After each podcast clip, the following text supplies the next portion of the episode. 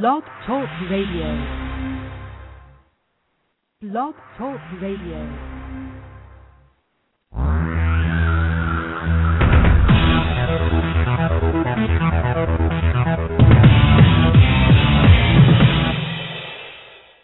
Live from Los Angeles, the Win Without Competing show with Dr. Arlene Barro, host and creator of the Right Fit Method, the key to professional and personal success. Now, let's join Dr. Arlene. Thank you, Virgil. Welcome to Win Without Competing. Today, I will unveil the number one blockbuster business and career strategy for 2012. I invited Michael Yurchak, award winning actor and voiceover artist, to be my co host for this special event. You will meet him shortly. Thanks for the emails telling me how much you enjoyed my interview of Michael on September 21st, 2011. If you missed that show, please be sure to listen to it after today's show.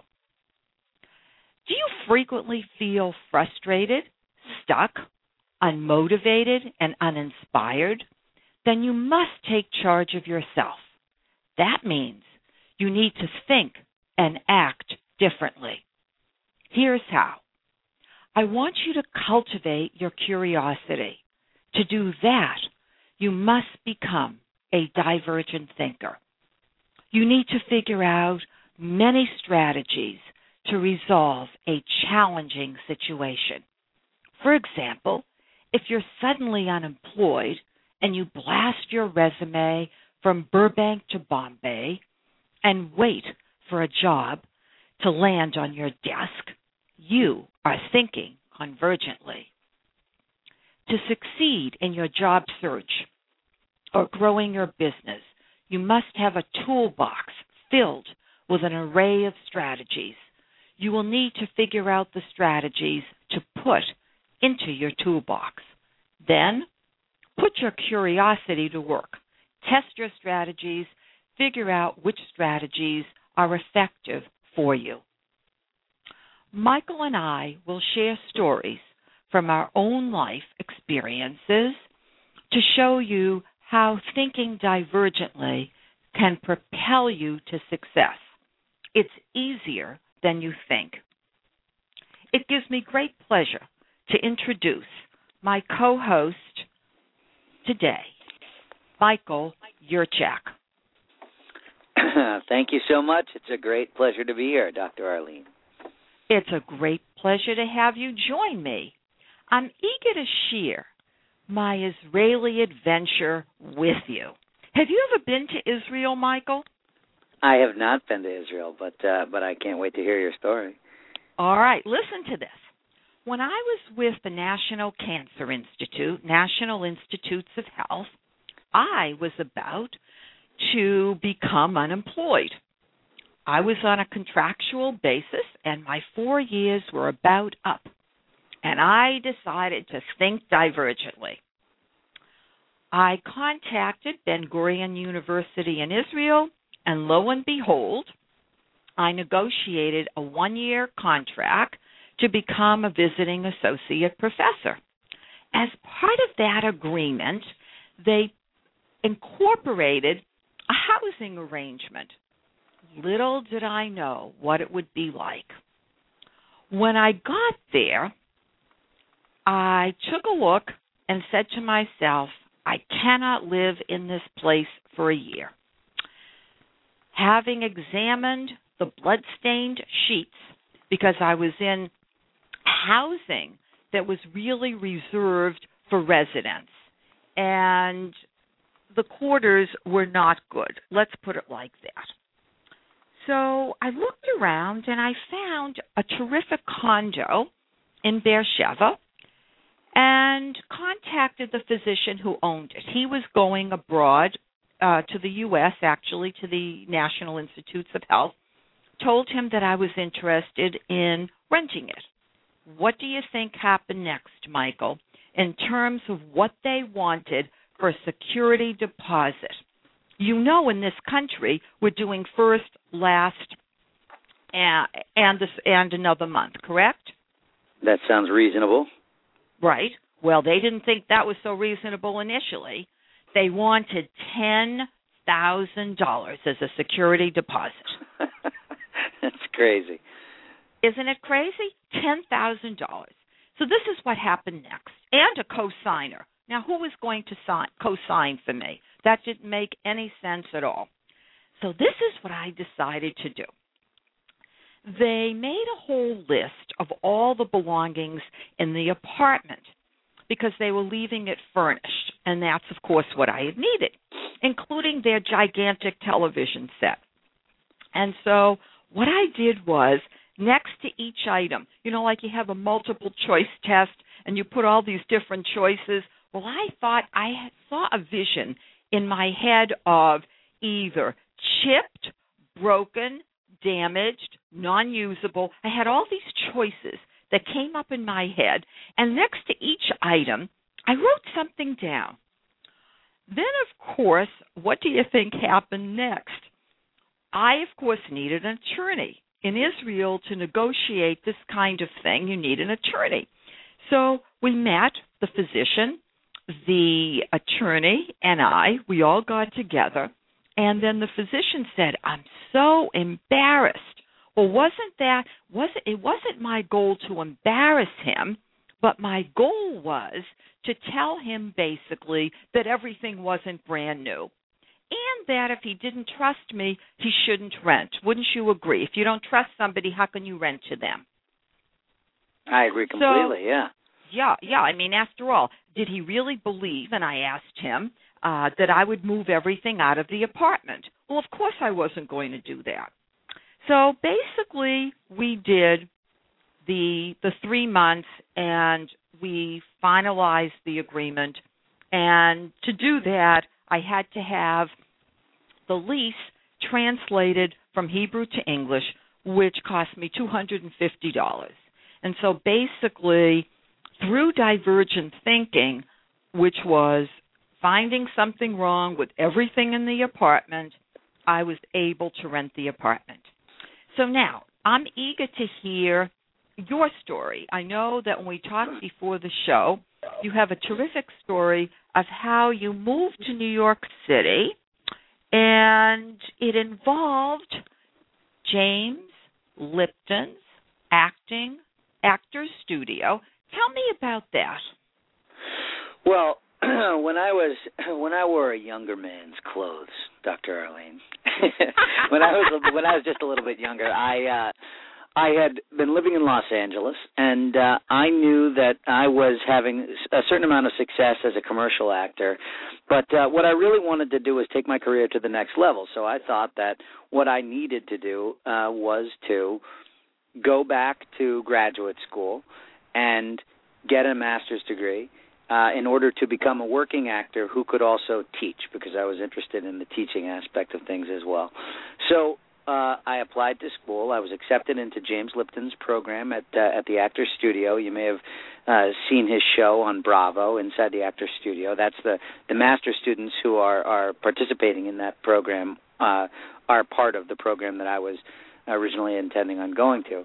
So my wife and I moved back to New York, and uh, and I was all set to get started. And about two weeks before the program began, I was offered a job in, on a movie in a movie, uh, which was shooting for six weeks in Mexico, and I basically had 48 hours to make a choice. I either the the people at school told me that that was unacceptable. I couldn't miss four weeks of school and join the program late. And the people in the film told me I either had to take it or leave it. So I had 48 hours to make a decision of whether or not I was going to continue with the program that I had just moved across the country to start, or let that program go and take the other opportunity of being in the movie. And essentially, I had a crossroads decision where I needed to assess exactly what I was doing any of this for in the first place. And I looked at the at the options and and and I looked at why I was doing it. And what I came what I came up with was I wanted to be a working actor who could also teach.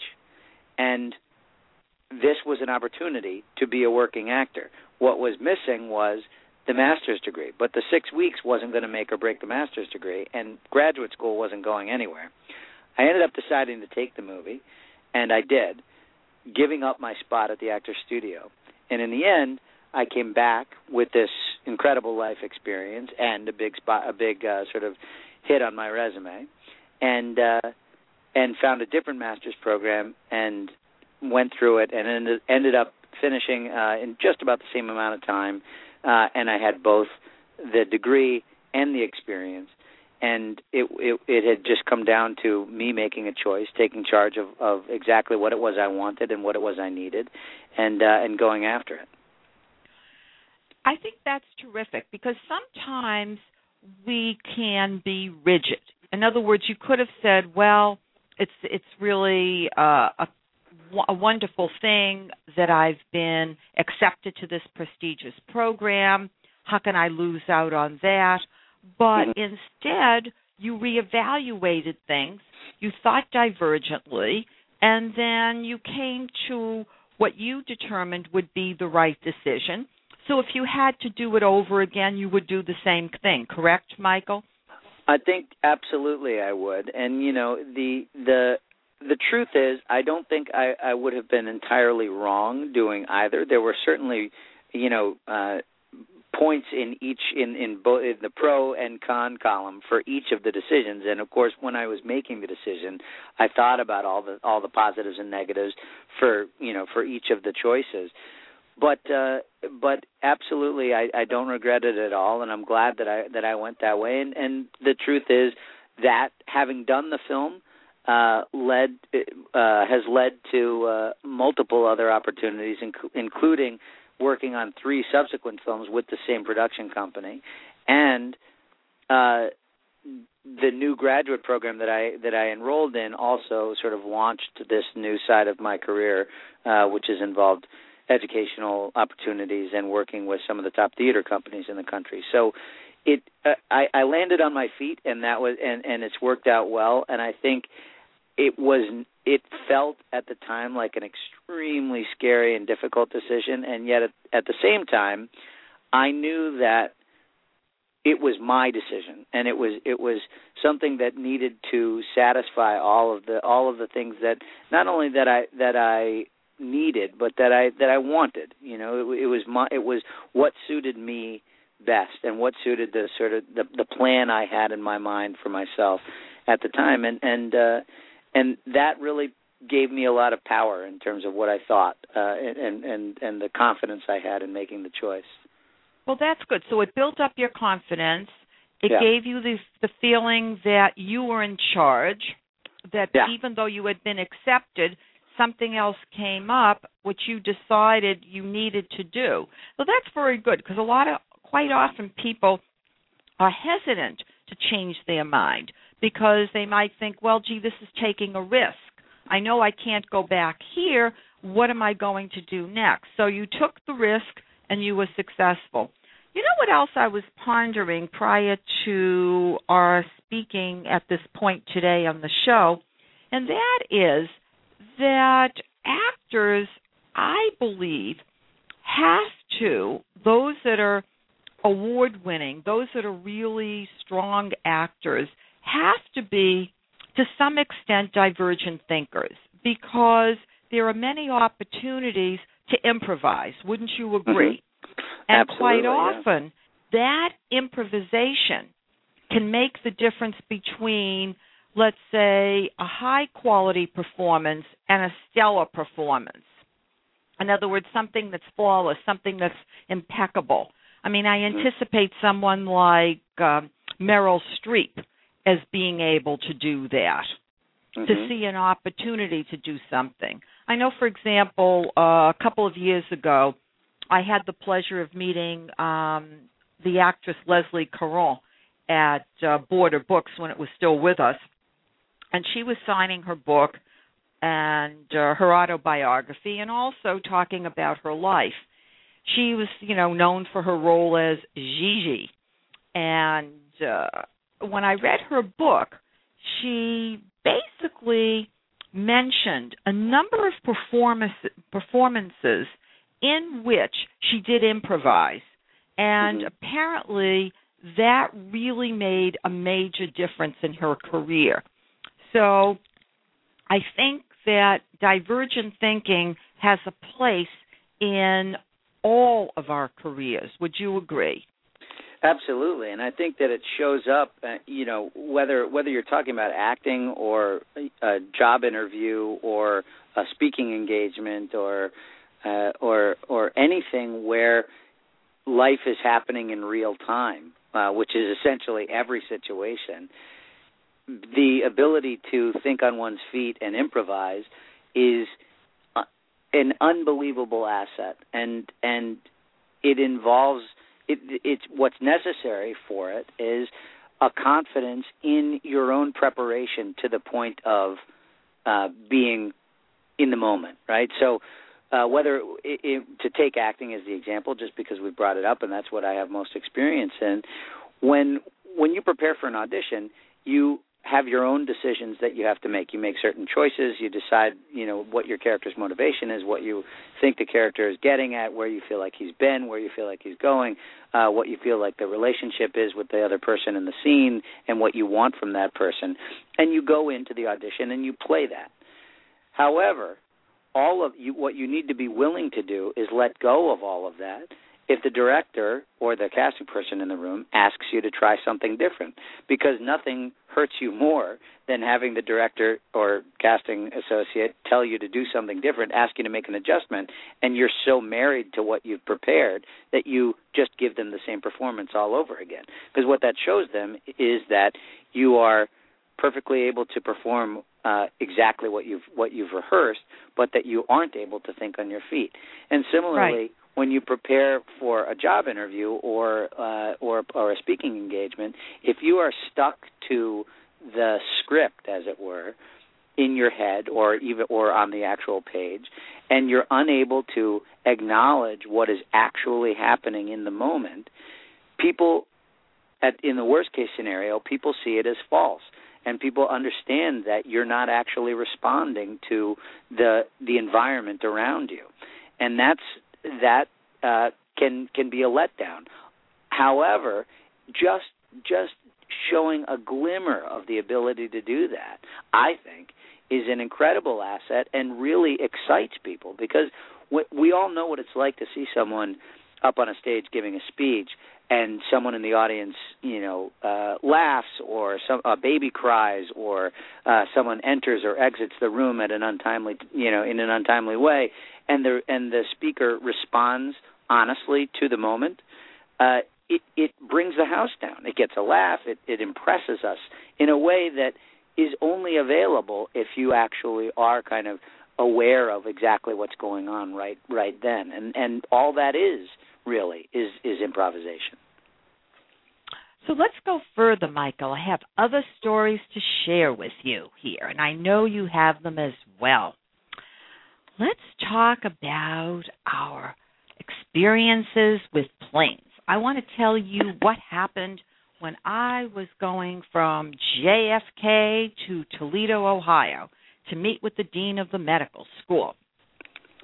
There was a snowstorm, and there I was, stranded in the middle of Ohio, several hundred miles away from Toledo.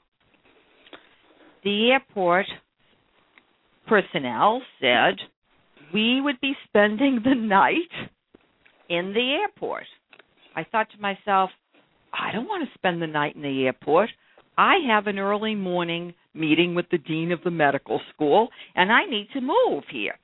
So I went up to the desk. There were a small number of people, maybe about a dozen, and I said in a very simple way, We really could get to Toledo tonight if you could bring a small plane. Well, first they kind of looked at me, and then lo and behold, within about 15 or 20 minutes, they did manage to find a small plane. We all boarded it, and when we got into Toledo, it was so late that they had to keep the airport open for us to land, and we were in the midst of a snowstorm. So it was like two o'clock in the morning. Can you imagine this? I can't. Yeah, yeah. So I mean, it was quite a little experience. So again, thinking about a solution, not accepting the status quo, and lo and behold, it worked. Even if it hadn't worked, I would have given it my all, correct? I mean, every Yep. time it doesn't always work, but it worked and everybody was happy and kind of patted me on the back, thanking me for helping them because everyone had meetings. I wasn't the only one having a meeting. And I know you have a wonderful plane story as well uh, when you were traveling with your wife and your baby. So sh- share that with us. Well, it's similar, although I can't. I, I confess, I I didn't I didn't actually produce a plane, but but uh, I was I was traveling uh with my wife and I had just had a baby. So our baby was 4 weeks old, really almost too young to fly, but my wife was the maid of honor in a wedding and we were traveling to the Upper Peninsula in Michigan from New York and it involved a layover in Detroit. And when we landed, we found out that our connecting flight had been overbooked and my wife and I were bumped from the flight and we were and si- similarly to your story we were the last flight out of Detroit that evening and they asked they told us that we would have to spend the night in the airport and uh leave first thing in the morning. Now my wife is 4 weeks fresh from having given birth and our baby is 4 weeks old in this world. And there was absolutely no way that that was going to be acceptable. And somehow I I can imagine a scenario where I, I or anyone else might become infuriated or angry or lose control at that point because the chip it, it certainly seemed like the chips were down and the situation was was almost dire you know. Uh but instead an incredible calm came over me because it was so clear to me what that this this was not going to be what happened. This was not th- this this scenario was not acceptable. And so one way or another it was going to change. And the only person that was going to change it was me. So i went up to the to the desk and just explained that there was just no chance that that we could possibly stay the night in the airport. I had a four week old baby and and a wife who was just out of the hospital. And and uh we needed either accommodations overnight or uh an, another a, a ticket on another airline. And within five minutes they had found another airline flying out in 25 minutes from the time that we were that we were speaking. And uh they put they got us two tickets on it at no charge to us and uh, and off we went. And it was just a matter of approaching the desk and asking for what I needed.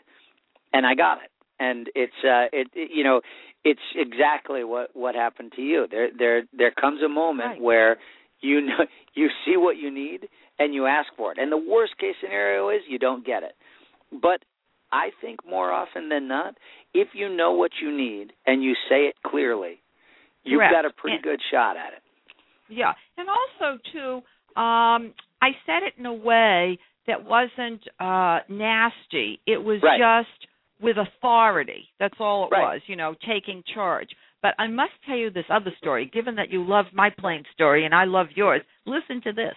I was on a plane headed to Rome, okay, uh, with my husband at that time. And lo and behold, there was a bomb scare. There was a bomb scare, and the plane landed in Boston. We were on our way to New York to then pick up the the plane, you know, to Rome.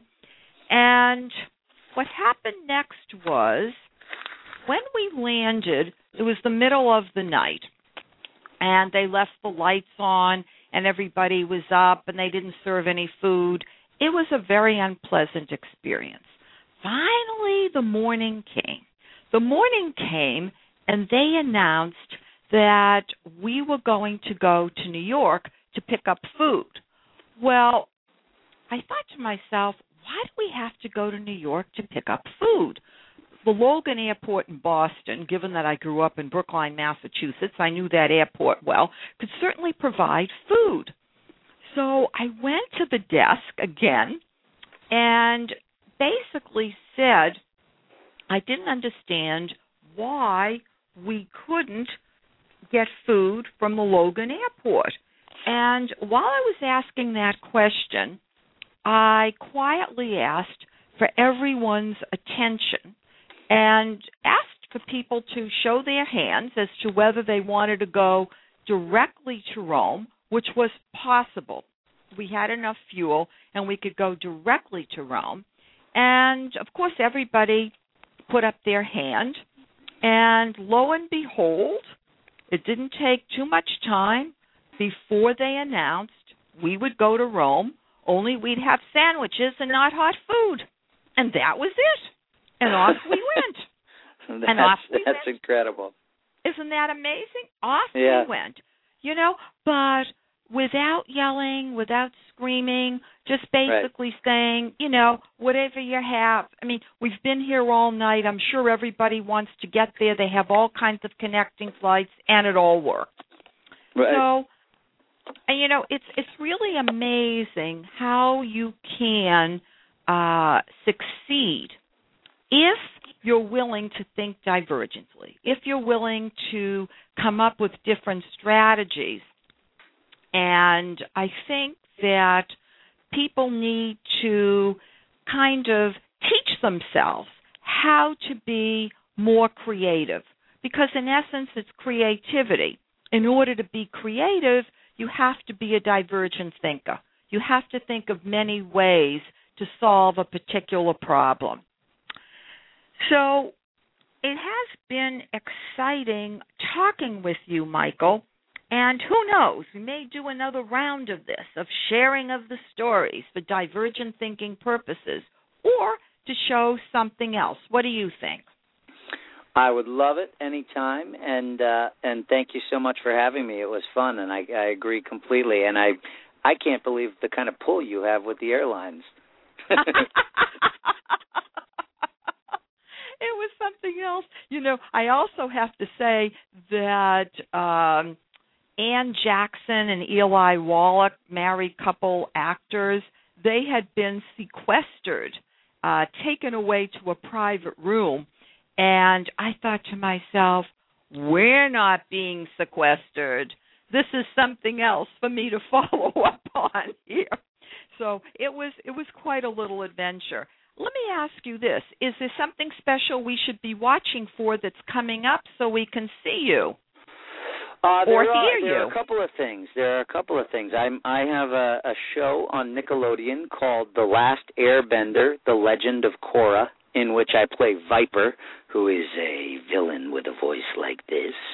Uh, Okay. And uh, that show is that show uh, premieres this spring, this February on on Nickelodeon. And there's also a movie called I Heart Shaky, uh, which is a 3D family comedy, and I play uh, a good-natured doorman uh, and uh, who helps the hero uh, get his way. So, uh, so look, be on the lookout for both of those things, and uh, I'll keep you posted on the future. Thanks so much, Michael, and I really enjoyed having you. Thank okay. you so much. It was a pleasure. We need to practice our- our divergent thinking abilities. Change your breakfast, change your routines, change your uh, driving patterns. You can become a divergent thinker. To learn more about my success strategies for your professional and your personal life, I suggest that you read my book, Win Without Competing, available on Amazon. Listen to more radio shows. To do that, go to drbarro dot com. More than 70 shows. Visit winwithoutcompeting.com, barroglobal.com, Dr. Arlene, all spelled out, D O C T O R A R L E N E, rightfitmethod.com. You can watch Divergent Thinking in action during this election year as we select our next president. Think about it. This is a highly complex hiring process and one worthy of watching. Remember this trigger tip. Rigidity is the enemy of creativity. Think divergently. Goodbye for now, Dr. Arlene.